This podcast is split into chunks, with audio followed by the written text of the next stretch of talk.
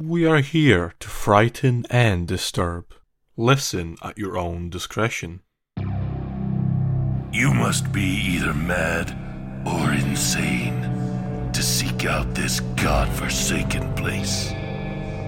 But since you're here, I guess I can show you the nest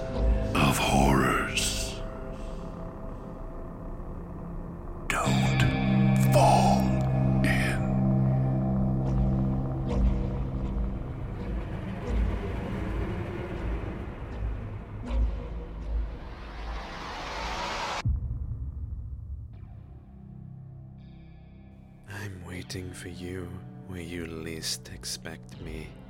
And this is the nest of horrors. Today's tale comes from the pen of Reddit user KJ Angel, entitled Theresa, and it's brought to life by the voice of one Bryn Curry.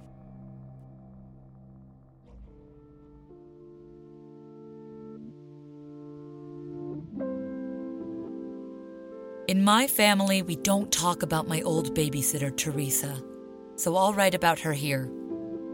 When I was four years old, I was the sole witness to my babysitter's kidnapping. Truthfully, I don't remember much about Theresa herself. I don't even really remember what her voice sounded like. What I can tell you is that she had curly brown hair, freckles, and brown eyes. I think she was 15, maybe 16. She always remembered that my favorite bedtime story was Horton Hears a Who by Dr. Seuss, and that I liked the crust cut off of my sandwiches. Okay, maybe I'm remembering more than I originally gave myself credit for. But that's not what you're here for, is it? Let's get down to the night in question. It was early fall, and Theresa arrived right around dinner time. She was wearing overalls, and her hair was in a ponytail. My parents reminded her of the house rules, then left for the evening engagement just before sundown. After they left, Theresa made me a ham and cheese sandwich with chips and a Coca Cola to drink. We can stay up for a little bit after dinner, Theresa told me while I ate. What do you want to do? I bounced in my seat. I want to watch Chicken Run. My mom rented it for us tonight. It looks so funny. Have you seen it? She gave me a sweet smile. No, but I'd love to watch it with you. We did watch it, but I don't remember anything about the movie Chicken Run. No specific scenes or lines of dialogue or anything. I just know it makes me think of that night because I watched it right before my babysitter was kidnapped. Theresa was going through my bedtime storybooks, which we kept in a basket by my bed. I was eager to hear her read Horton Hears a Who for the upteenth time. However, she would not be reading it that night. Now, I can't tell you if it was a peculiar noise or simply a bad gut feeling, but I can tell you something must have convinced me to look out of my bedroom window, which faced our backyard. Looking out, I saw two figures dressed in all black and plain white masks. They were crouching by the downstairs living room, peering inside. Thanks to Theresa, this was the only time I actually saw the perpetrators. I gasped sharply. Even at four, I knew something wasn't right about this. Those people weren't supposed to be there. Theresa noticed my distress right away, too. What's wrong? she asked, ceasing her rifling through the storybook basket. I said nothing and pointed at the window. When Theresa looked out, her expression changed in an instant. It was the first time I'd seen someone significantly older than me so petrified. She put her hands over her mouth and stumbled back from the window. I remember Theresa picking me up from the bed. Tears were already running down her face, but she whispered bravely to me, I'm going to hide you and get help. Don't be afraid. As she carried me to my hiding spot, Theresa held me closely while I balled my little fist tightly around her overall straps. The sound of glass smashing stopped both of us in our tracks. I buried my face in Theresa's chest and squeezed my eyes shut. In that moment, her erratic heartbeat drowned out everything else. I have nightmares sometimes where I'm walking through our old house with Theresa's fearful heartbeat in my ears. and I'm searching frantically for her, even though I know it's futile. Sometimes the people in the white masks show up. They are not always in these dreams, but when they are, they are always peering at me through a window. Eventually, Theresa plucked me away from her body to hide me, but I resisted and tried to latch onto her like a barnacle. In a quick, near violent manner, she shoved me into my parents' laundry basket. She pointed her finger at me and whispered harshly, Do not come out here. No matter what happens or what you hear, you do not come out of this basket. Do you understand? I nodded quickly, but Theresa was already throwing clothes on top of me and arranging them to hide me completely. When she was done, I was packed like a sardine. It was cramped and hard to breathe, but I knew better than to do anything but lay perfectly still. For a long time, it was silent.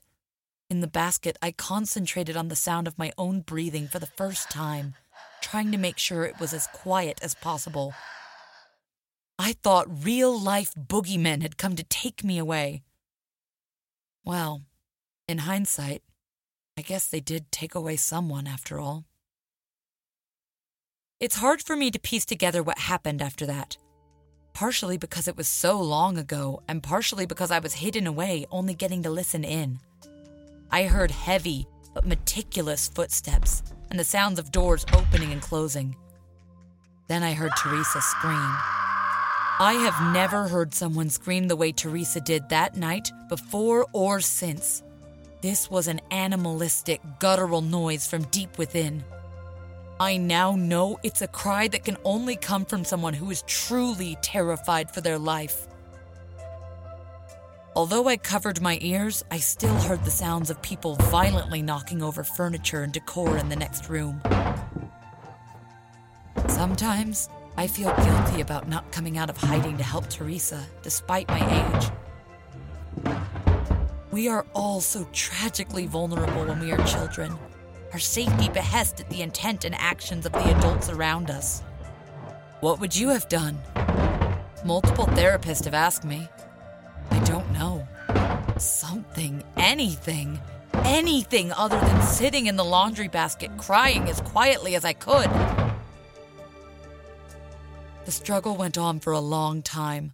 I couldn't tell you if it lasted five minutes or an hour or longer than that. Until I fell asleep in that basket, I plugged my ears and had my eyes squeezed shut. If the perpetrators took any time to look for me, I don't know. But thanks to Theresa, they didn't find me.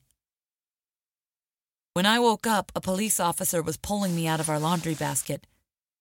He handed me over to my dad, who held me so tightly I thought he may never let go. I remember burying my face into his chest, which was heaving from sobs. With me still in his arms, he fell to his knees. Although I have seen my dad cry gently at funerals, I've never heard him sob since that night. Red and blue police lights illuminated the living room from our window. Adults surrounded me. Police asked me questions for what seemed like an eternity. Even afterward, they were still at our house for a long time, taking pictures and gathering clues. My parents moved out as quickly as they could. For one, they obviously no longer felt safe in our home. That night forever shook their feelings of security. Even worse, Theresa's parents kept coming over to vent their grief. They had a right to grieve, certainly.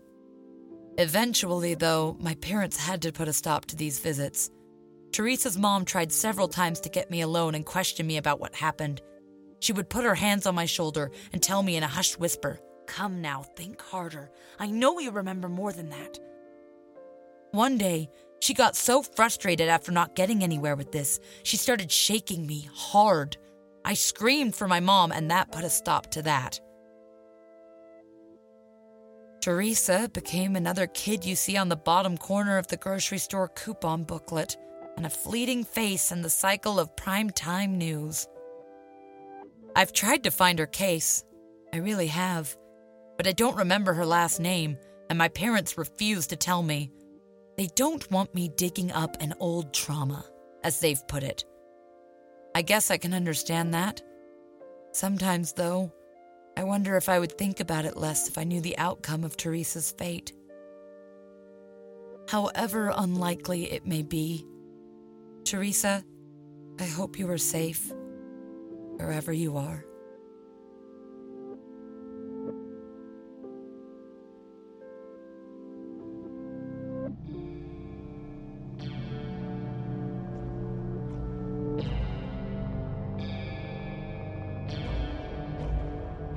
Consider reviewing us on iTunes and Stitcher and following us on social media at Nest of Horrors. Thank you for listening.